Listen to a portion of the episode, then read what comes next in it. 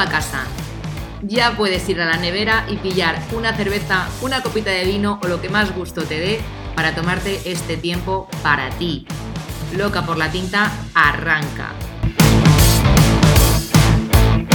Lo que vas a encontrar aquí tiene como objetivo ayudarte a despertar esa parte más humana de ti y hacer que te plantees si todo lo que decides lo haces eligiéndote a ti o eligiendo a lo que hay ahí fuera. Te aseguro que a hierbas no me gana nadie. Soy Blanca Muela, copywriter de profesión y culo inquieto por motivación, y estoy aquí para darte un punto de vista diferente sobre aquellas cosas de las que no se suelen hablar. Ponte cómodo que empezamos.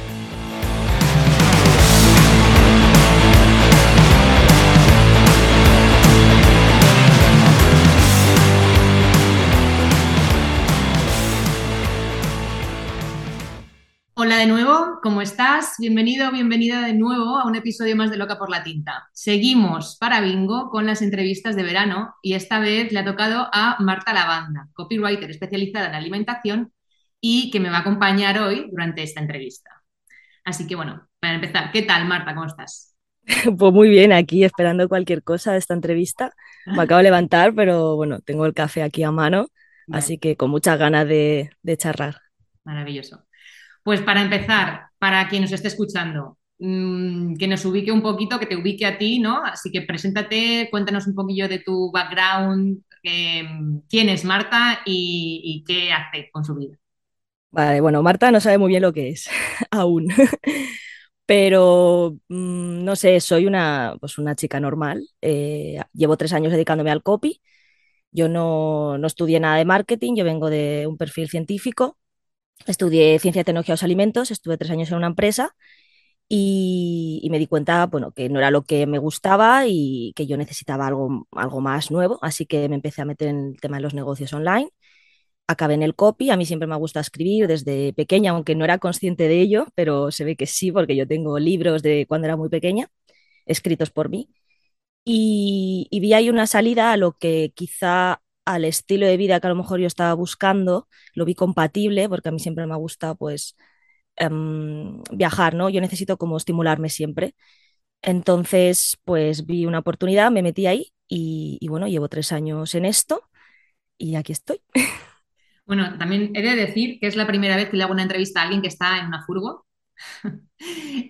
Mm, y, si, bueno, la persona que nos está escuchando, pues mm, me ha leído un poco, sabe que yo, mm, como mi, sueño húmedo es conseguir una autocaravana eh, para poder ir viajando por la costa española en principio, con las perritas y ir trabajando y demás. Entonces me da una envidia tremenda cuando te veo a ti, ¿no? Y justo el otro día subiste un vídeo haciendo que habías hecho tú, tú, tú habías camperizado tu furgoneta, ¿no? Y, y bueno, entonces quiero empezar un poco por aquí pues hablaremos un poco de la evolución personal y profesional que has tenido, ¿no? Pero mm, me quiero como, bueno, quiero, quiero abrir el tema por aquí, ¿no? El melón.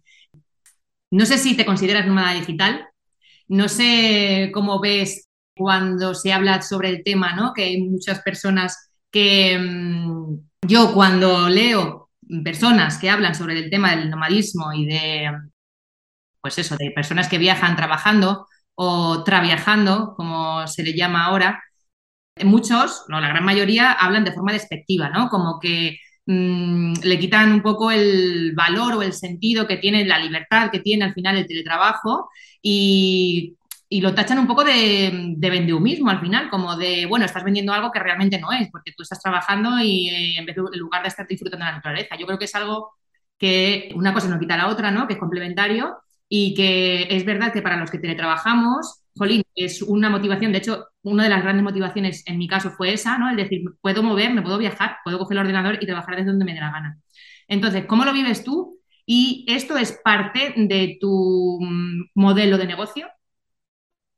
Vale, eh, a ver, que has hecho muchas preguntas interesantes que puedo alargarme mucho. Em, me has preguntado si yo me siento nómada digital. A ver, yo eh, salí la semana pasada de casa y estuve, estaba en casa un montón de tiempo, entonces de momento no, no me, me considero nómada digital a, épocas, ¿no? Sí que paso meses, por ejemplo, ahora me quiero quedar hasta octubre Entonces, pues bueno, voy hasta unos cuantos meses, pero en octubre tengo que volver porque tengo que pasar la ITV de la furgo, la homologación y, tengo que volver a casa. Yo siempre, bueno, en los años que llevo trabajando autónoma me, he organizado, bueno, ha sido de forma natural, pero siempre he tenido épocas de mucho curro, que creo que la mayoría de autónomos tenemos pues épocas de mucho curro de septiembre a marzo y luego de marzo a septiembre como que hay un bajón y un parón, ¿no? Porque al final quien nos contrata pues también se va de vacaciones y no tiene tanta prisa, ¿no? Por, por cumplir los objetivos. Entonces yo durante la época de invierno trabajo mucho y luego intento siempre relajarme mucho. Ahora en verano, por ejemplo, trabajo muy poco. Cobro menos, mucho menos, pero a mí me merece la pena y me permite esta libertad, ¿no? Um, luego, si es parte de mi modelo de negocio, eh, no, o sea, yo de hecho, um, yo he ido cambiando mucho, ¿no? Continuamente durante todo este tiempo y sigo cambiando, yo no tengo nada claro aún. Y, y, hubo un momento que empecé a tirar hacia modelo agencia, que de hecho fue a principio de este 2022. Y, y empecé pues bueno a, a, desarrollar un modelo más agencia, ¿no? Porque empecé a meterme con marcas más a nivel continuo, no solo hacía copy, yo al final he trabajado también de, mucho más a nivel de marketing. Y, dije, bueno, pues aquí hay dinero, aquí hay, hacerlo, ya lo he hecho, pues voy a desarrollar esto. Y empecé a darme cuenta que, que eso de trabajar con un portátil era muy complicado teniendo un modelo agencia, ¿no? Con un equipo, porque yo, yo tenía una ambición de equipo grande, eh, agencia grande, empresas grandes, y luego empecé a darme cuenta que eso me iba a suponer, o sea, hubo un momento, porque yo solo voy a pasar temporadas también, pues me bajo a Málaga mucho, me bajo, bueno, viajo por España, y se me empezó a hacer incómodo el tema de trabajar en un portátil.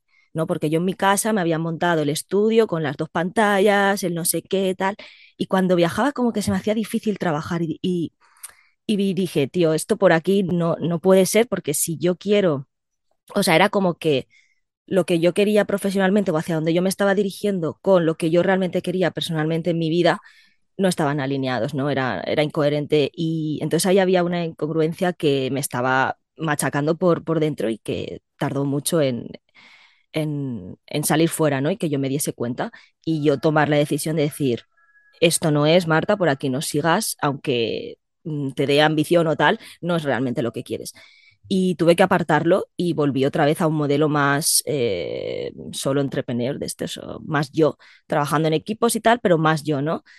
Porque es eso, tenía equipo y tal, llegué a contratar a personas y, y luego vi que no, que no era lo que yo quería en mi vida personal. De hecho, cuando nosotros hablamos para que vinieras al podcast, me comentaste algo que me, bueno, que me gustó mucho y que me parece que es muy interesante de comentar, ¿no? Que es como volver a lo sencillo, volver a lo simple, ¿no?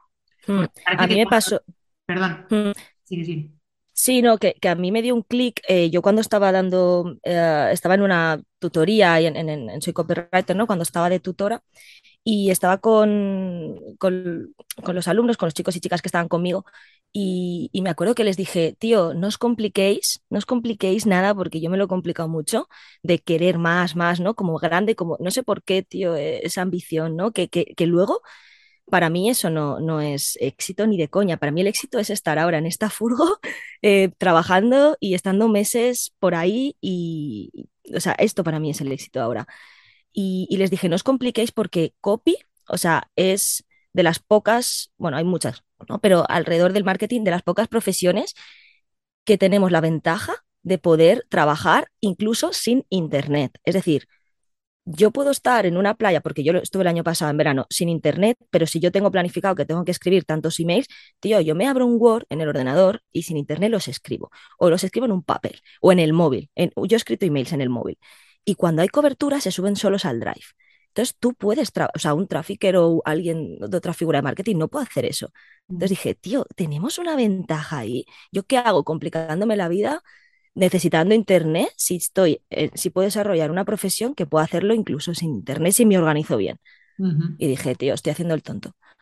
Ya, pues sí, eh, realmente es que creo que esta ambición es bastante común ¿no? entre los que um, emprendemos y, vemos que sí, que hay dinero, que se mueve mucho, que hay muchos clientes, ¿no? Entonces dices, ostras, de aquí puedo sacar, puedo sacar mucho, ¿no? Puedo sacarle mucho provecho, pero um, realmente eh, esto al final te hace petar, porque te cargas, te cargas, te cargas y hay muchas cosas que tienes que aprender nuevas, muchas habilidades, eh, entonces entre que trabajas, te mantienes, aprendes, eh, quieres equipo, quieres uh, aportar como más valor a, tu trabajo, bueno, pues como que todo eso eh, al mismo tiempo es complicado de gestionar, diría yo. No, y que, y que, tía, que luego que no te creas, o sea, yo, es verdad que en el segundo año eh, gané mucho más dinero, bastante más, creo que doblé la facturación, o sea, gané mucho dinero, pero a nivel de beneficio mmm, no era mucho más. De hecho, iguala.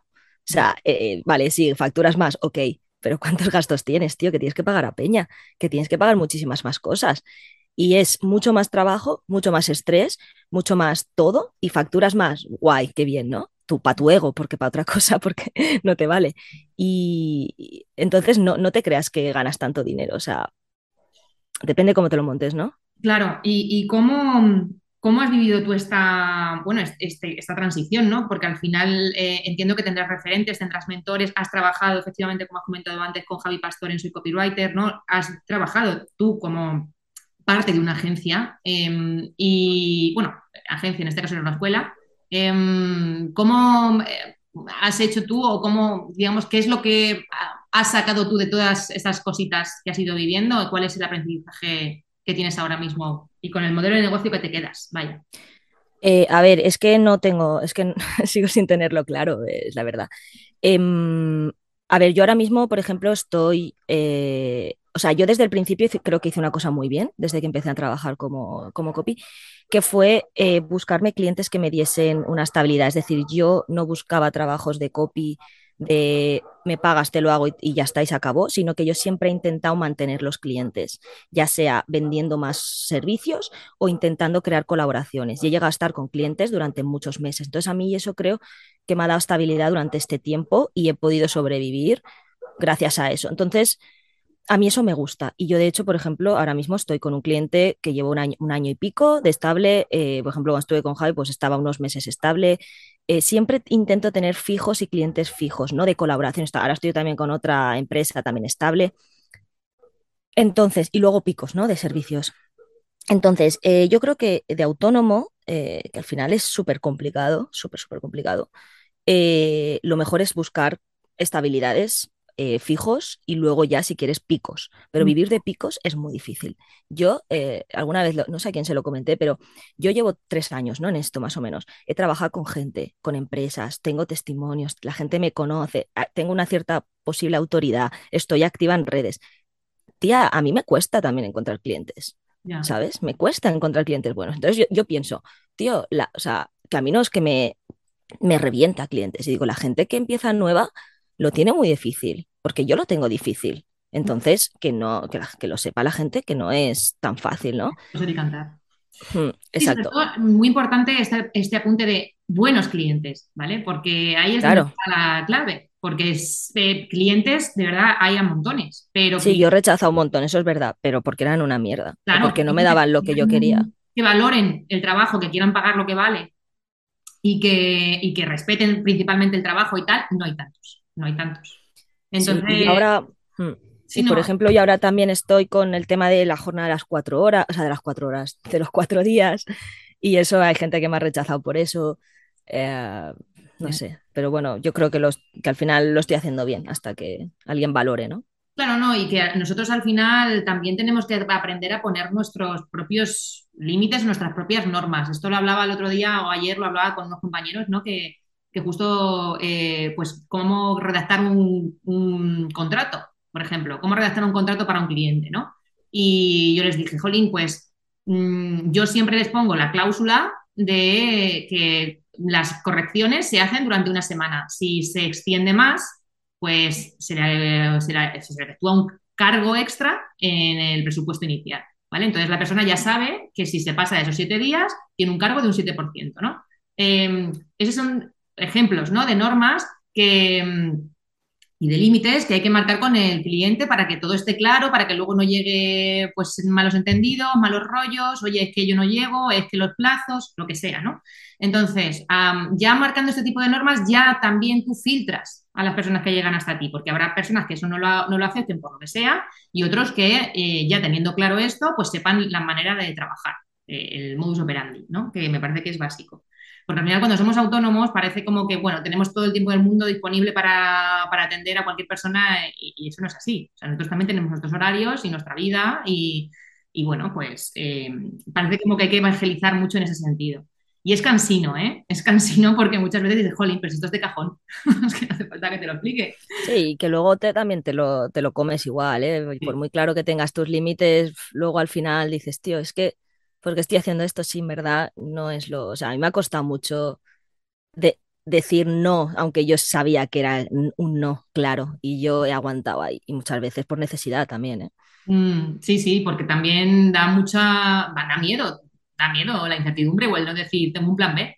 Si le digo que no a este, eh, no sé qué tengo después. Entonces, eh, bueno, eh, es que yo siempre lo digo, que el emprendimiento es duro, es también muy uh, nutritivo y aprendes por cojones a, a, gestionar la incertidumbre, a gestionar el miedo, a estarte tranquilo, a respirar y a decir, bueno, pues vendrá lo que tenga que venir de una manera perfecta para mí, ¿no? Y, y sí. tener aprendizaje.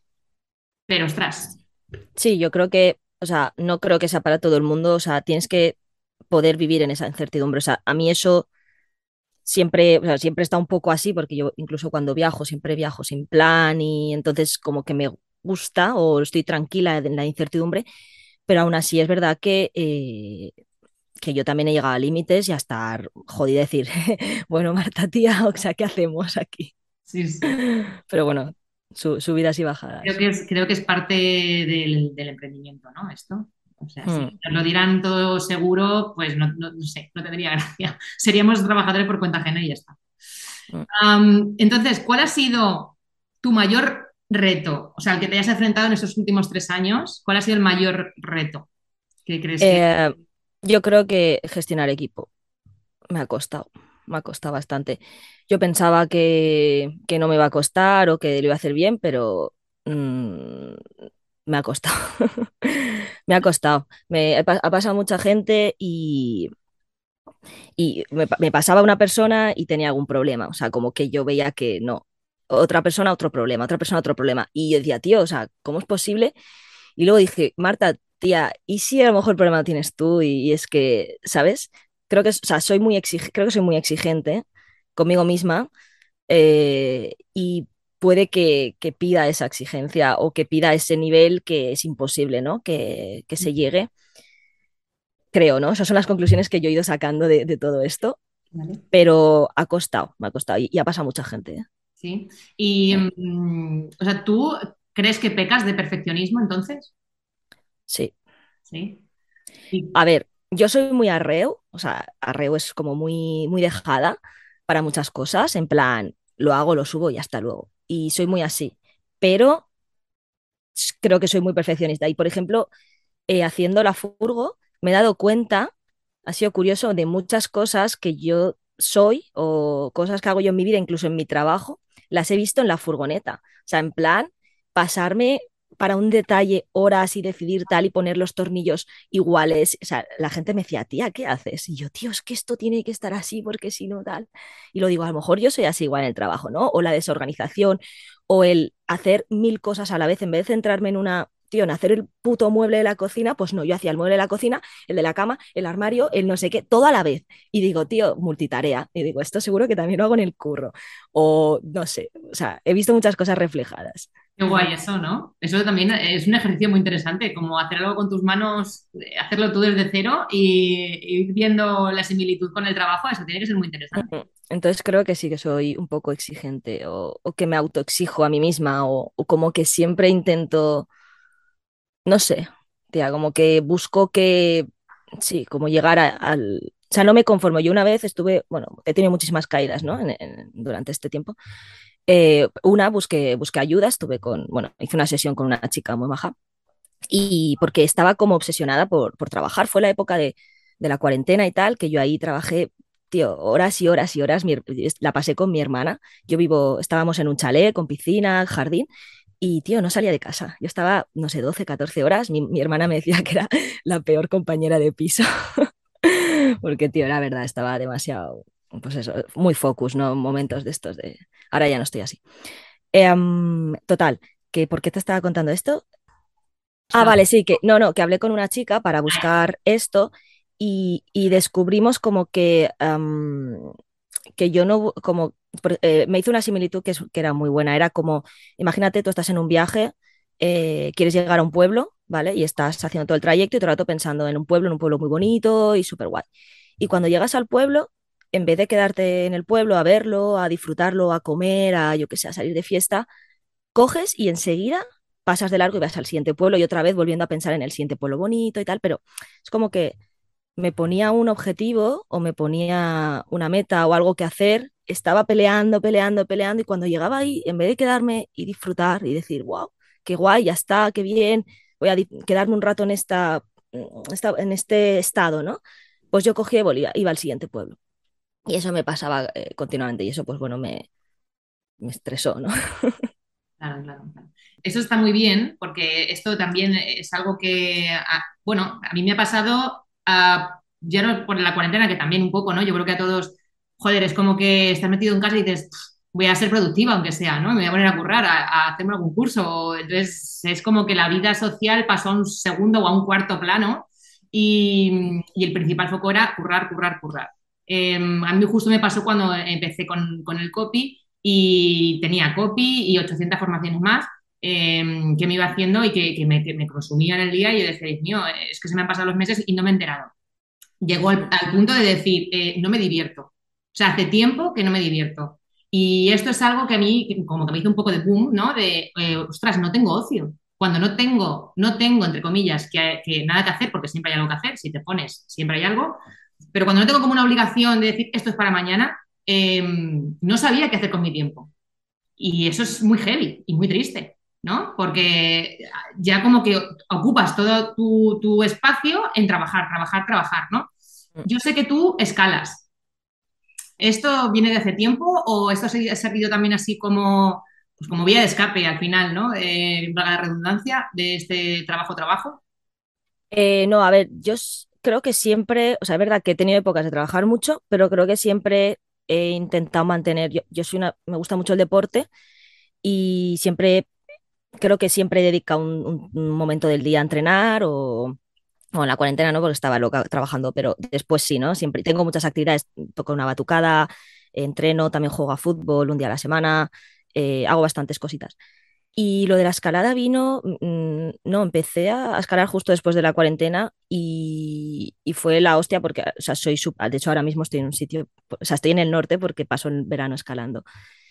Y, y, fue como, no sé, me flipó, me flipó la adrenalina, el riesgo, la, auto, eh, o sea, controlar tus, tus miedos, ¿no? La, estar en una situación que tu cuerpo te está diciendo baja y tu mente, y tú estás luchando para decir, no, tía, sube, equilibrio, aguanta, eh, respira, o sea, es una meditación, es una pasada, la gente que escale eh, lo sabe y si no, aconsejo a todo el mundo que, que lo pruebe por alguna vez y también iba muy acompañado al modelo, al estilo de vida que yo quizá buscaba, porque al final aquí estamos todos con furgos, eh, viajamos, es, un, es como el surf, ¿no? Que viajas para surfear, pues viajas para escalar. Entonces, viajas a un sitio, estás en la montaña, eh, subes arriba del todo, ¿no? Te haces la, la, caminata, la aproximación, haces escalas y luego bajas.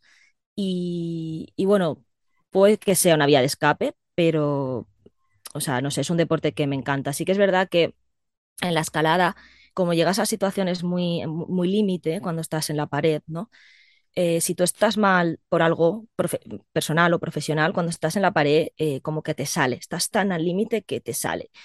Y, y, sí que me ha pasado alguna vez que cuando yo estaba escalando y, me he visto peor o con más insegura, más miedo, o sea, yo he bajado llorando de la pared, o sea, hay, veces, hay días que tu mente no está bien, ¿no? Porque tienes que gestionar mucho el miedo. Y yo sabía que ahí me pasaba algo. Entonces, hay veces que he estado mal y he dicho, ¿te pasa algo? ¿Qué te está pasando? Vamos a buscar. Y a lo mejor la escalada me ha ayudado a, a darme cuenta que hay algo que no estaba bien en, en mi vida en ese momento. Claro, al final, eh, estos son también herramientas que cada uno encuentra pues para sacar esas mierdas emocionales ¿no? que tenemos de ya sea por estrés laboral como por cualquier cosa que te pase a nivel personal ¿no? y que te está afectando realmente a, a, tu día, a tu momento vital. Y, y, fíjate, pues la escalada nunca la había visto así, pero tienes razón que tiene que ser algo como eh, es, aparte que es algo muy, muy metódico, ¿no? Porque me parece que cuando estás arriba de una montaña, cualquier fallito te puede mandar a tomar por culo. Entonces, eh, es algo muy metódico y sí que tienes que tener un nivel de concentración heavy, ¿no? Como a nivel meditación. Entonces me parece guay. No sé si yo con estas uñas podría. bueno, igual hay que cortarlas. Pero me parece muy interesante, muy interesante. Hmm. bueno, ¿cuál crees que ha sido tu mayor cagada?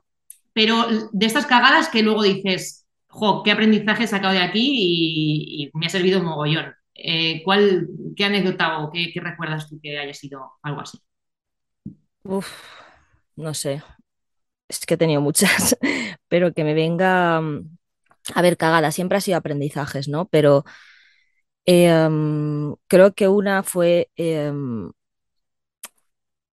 eh, pues a lo mejor contándote antes lo de mm, que yo estaba empeñada a lo mejor en, hacer un modelo agencia, pero realmente no, eso no iba conmigo, ¿no? A nivel de, vida. Em, tardar, no, no, fue una cagada porque es muy difícil, ¿no? Dar, aceptar que no es eso lo que, tienes que, o sea, lo que tienes que hacer, ¿no? Lo que no va contigo, porque al final es casi un sentimiento de, más que de fracaso, de como que no has podido hacerlo, ¿no? Pero realmente no es así, ¿sabes? Pero en ese momento es como he fallado, me he equivocado, he fracasado, me, no sé, es ese sentimiento. Entonces, cuesta muchísimo aceptar eso, porque te sientes pequeña, ¿no? Como... Entonces eso, pues quizá no sería una cagada, pero quizá darse, no sé, tardar tanto tiempo en darme cuenta, porque tiempo me hablo de meses, ¿eh? Ya, ya. Es que, bueno, tiene que ser al final una agencia, ¿no? O ir a por un objetivo que te pones. Esto también lo hablé con Borja Gómez, que tiene una agencia de comunicación para medios de mm. comunicación y tal. Y justo pues hablábamos de lo mismo, ¿no? Que había tenido, él había apostado por un lanzamiento PLF y no era para nada lo que tenía que ver con su agencia, ¿no? Pues al final esto es un poco lo mismo. O sea, si tú como, como persona no es que no estés capacitada, capacitada estás perfectamente, sino que el resultado que te da eso que tú crees que es lo que te viene bien en ese momento, no es lo que buscas, no es lo que esperas, no es lo que te viene bien. Claro, al principio lo tomas como, como un fallo, como, ostras, no he sido capaz, he sido débil o no he planificado bien, y no es eso realmente, ¿no? Puede ser que de un tiempo por lo que sea, pues se dé, se dé esa agencia, o puede ser que esta sea, haya sido como la manera de darte cuenta de que no es ese. Mm, y porque yo creo que se, se, se, ve más la, esa imagen o, como que se percibe más como que, es, como que eso es el, el, el último escalón o algo así y, dices, tío, no, ¿sabes? O sea, te juro que para mí lo que ahora mismo tengo es, es, es el último escalón. Bueno, aún me quedan ¿no? muchísimos escalones, pero tío, es esto, o sea, poder estar aquí. La libertad. Que luego lo que, lo, que se ve no es realmente lo que se ve, ¿no? Y tú ya lo sabes. Y, bueno, cada uno tiene su propio éxito, ¿no? Y su propio. Hay gente que a lo mejor es formar una familia en una casa en el campo, eh, otros es crear una empresa gigante y hacer algo así, incluso físico y tal. Y otros quizá es tener, tío, para vivir bien y ahorrar, vivir tranquilo y vivir en una furgoneta, yo qué sé. Ya. Y cada uno tiene su... y aceptar, pues, cómo, cómo eres tú. Totalmente.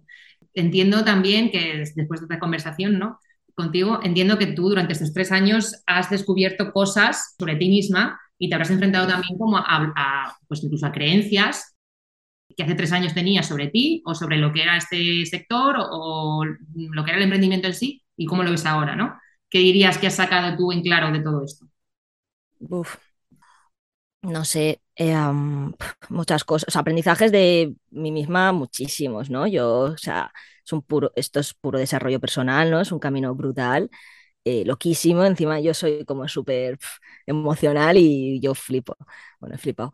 Em, aprendizajes, bueno, eh, yo creo que, mm, que siempre hay que, o sea, que no hay que dejarse tanto guiar por lo que hacen los demás, o sea, sino que creer mucho en ti en tu intuición y en cómo tú crees, porque ahí está la diferencia y ahí está lo que, lo que eres tú, ¿no? Y, y, cómo vas a destacar. Entonces, aunque creas que no, tío, hazlo porque vas a ser la diferente y eso mola y vas, por lo menos vas a aprender, ¿no? Yo al principio cogía eh, muchos trabajos de todo tipo y a mí me decían, no, tienes que centrarte en una cosa para especializarte, no puedes, no puedes cogerlo todo.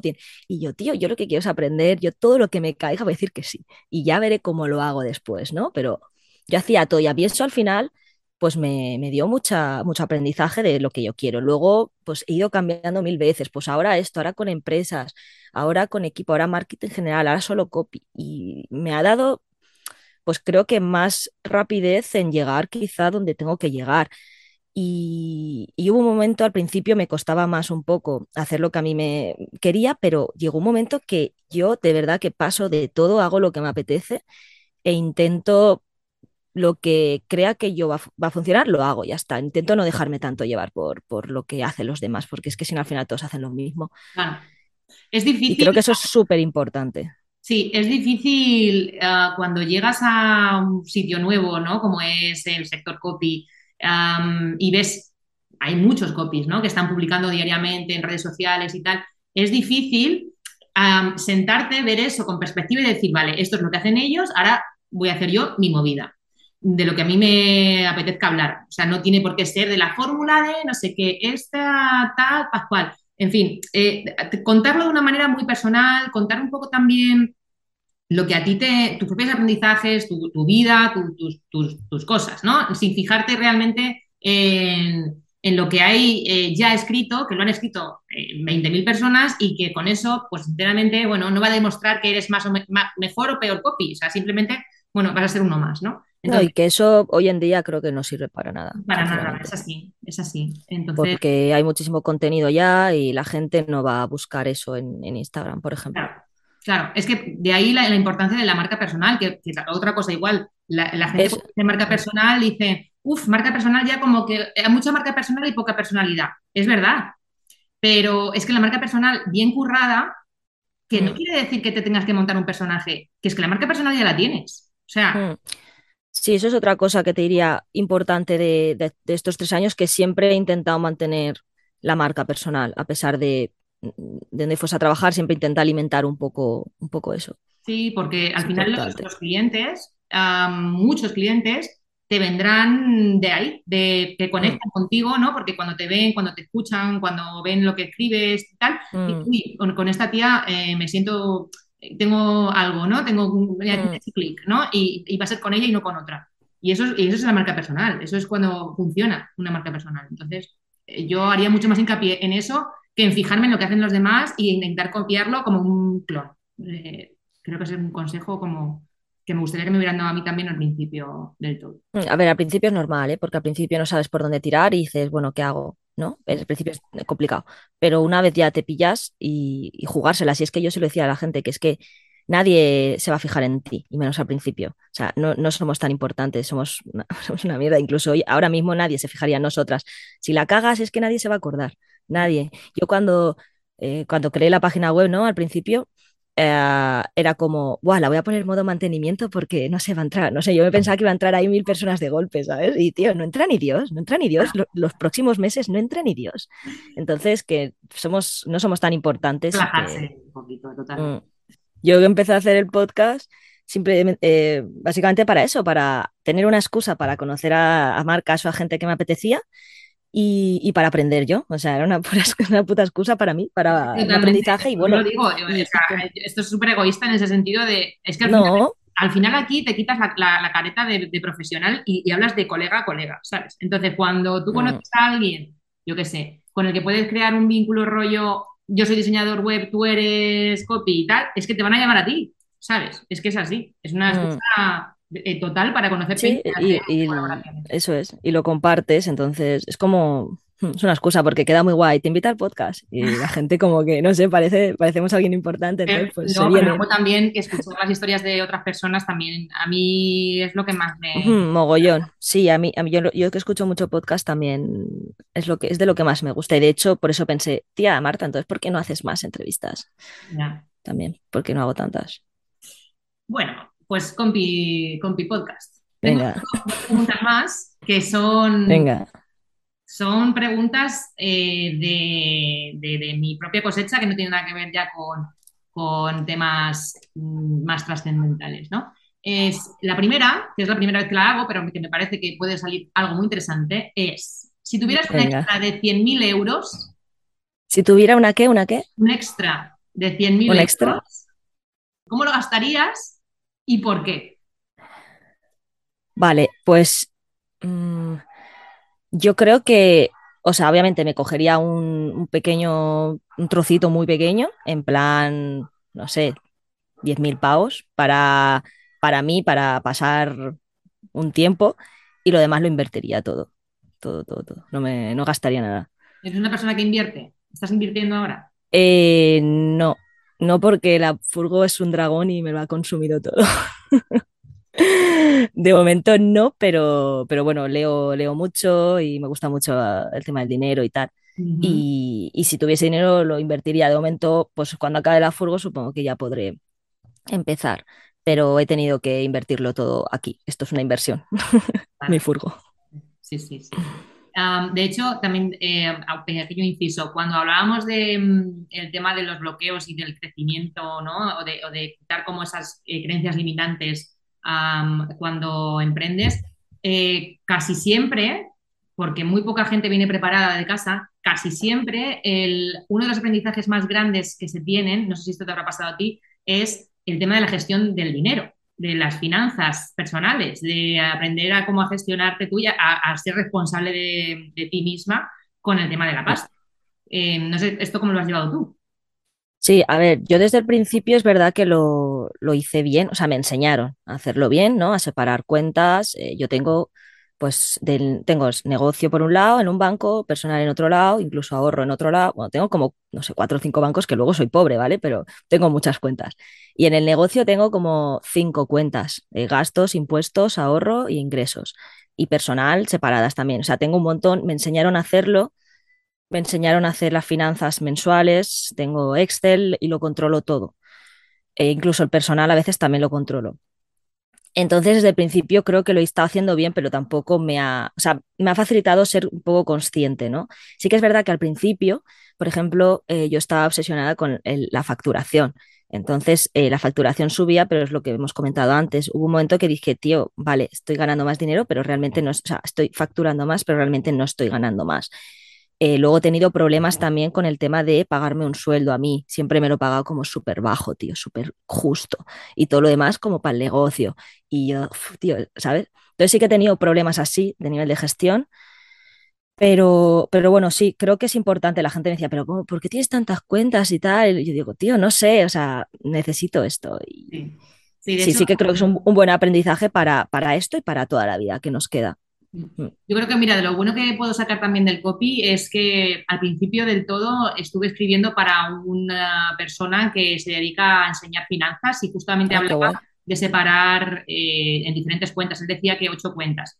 Um, y digo lo bueno del copy porque al final nosotros nos metemos, o sea, nos tenemos que empapar de toda la información que cada uno de los clientes nos da, ¿no? Tenemos que, bueno, aprender mucho del tema y esto me sirvió a mí también para ver otra manera de gestionar esas finanzas. Está pasando alguien, no sé si están limpiando, si se oye, se oye. Am, pero bueno, que, que, no sé, en, en casa normalmente es complicado que, que, pues nos ayuden, a no ser que si vienes una casa como ya que es de emprendedora, pues sí que ya te pueden dar esos tips, pero yo en mi caso cero. Entonces me lo he tenido que, que ir gestionando yo según iba viendo el tema. Eh, mm. y, y, ostras, es, es, un mundo, es un... Eso sí Sí. mm. La siguiente pregunta y la última, eh, que esta sí que se la hago a, todos los, a todas las personas que pasan por aquí, es, si hubiera un apagón total, que no hay nada de electricidad, no hay nada, no hay internet, no hay nada, ¿vale? Somos amis. Um, ¿A qué te gustaría dedicarte? Eh, a nivel, A nivel, a ganarte la vida, ¿cómo lo harías? Si pero ten- tengo la necesidad de ganarme la vida. Tienes que vivir para comer, ¿qué, harías como para, para ganarte la vida en un mundo posapocalíptico? Eh, pero entiendo que estoy en comunidad o algo, ¿no? Hay gente Sí, alrededor y tal. porque si no cazarías y ya, ¿no? Claro, si no, pues, pues me iría a escalar todos los días y ya está, o me iría a leer, o... pero si tengo que hacer algo, eh, no sé, o sea, me ha venido una cosa a la cabeza, no sé si sería eso, pero lo primero que se me ha venido ha sido como eh, contar historias, a lo mejor. No Ok. sé, Como un quizás. cuentacuentos. Puede ser. Guay. Contar historias o... mm, podría ser. Interesante. Bueno, yo sería hortelana, creo. Primero tengo que aprender. Bueno, pues mira, hemos llegado al final. Ya ha sido una entrevista, lo que, lo- los que lo escuchéis ahora o la persona que lo escuche no lo va a notar tanto porque yo haré mi magia y cortaré, pero ha sido una entrevista un poco atropellada para variar. Eh, en mi vida es todo un poquito así. Y bueno, pues hemos conseguido llegar al final, Sí, bueno, yo, yo tranquilamente, o sea, para mí me ha parecido genial, ¿eh? Yo estoy súper, súper Ah, a gusto. Yo encantada de conocerte, de tenerte aquí, de mm, yo te sigo, sigo tus pasos, ya te digo que te, envidio, pero envidia buena eh, cuando veo el, progreso que has tenido con tu furgo.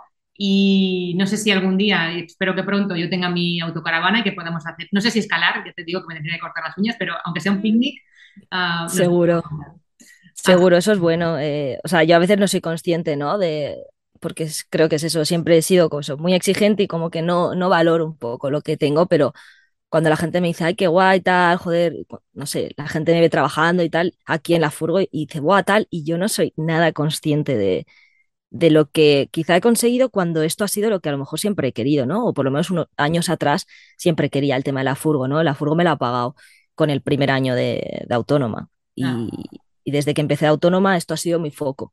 mm. Y como tres años después lo consigo y como si nada, tía, como si no lo has disfrutado, pues eso, es- eso tienes que disfrutar ese logro, tienes que, como ya. soplar la vela eh, y decir, wow, Sí, lo intento, ¿no? Estoy aquí y tal, y... pero aún así es como que no he llegado, ¿no? No me siento Oh, pues 100%. una, una cosa que se me ha venido a la cabeza ahora y que creo que, bueno, que, que, bueno, me gustaría compartirlo es el otro día iba paseando con, bueno, saqué a las perritas, las tengo que sacar a mediodía porque ahora mismo estoy en un piso, entonces tienen que salir, lógicamente. Mm, Y aunque haga mucho calor, tienen que salir a mediodía.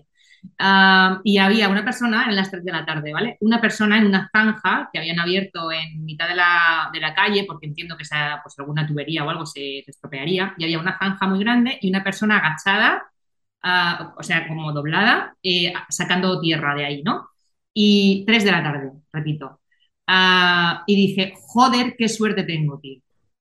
Qué suerte tengo de trabajar en mi casa, donde me apetezca, en el rincón que quiera, como si quiero estar tumbada en la cama, puedo trabajar eh, a la hora que a mí me dé la gana. Yo me gestiono mis horas, me gestiono mis días, me gestiono mis clientes. Y esta persona, que no digo que sea peor ni, ni mucho menos, ¿eh? que a lo mejor está encantado de estar ahí con el lomo doblado a las 3 de la tarde, pleno julio.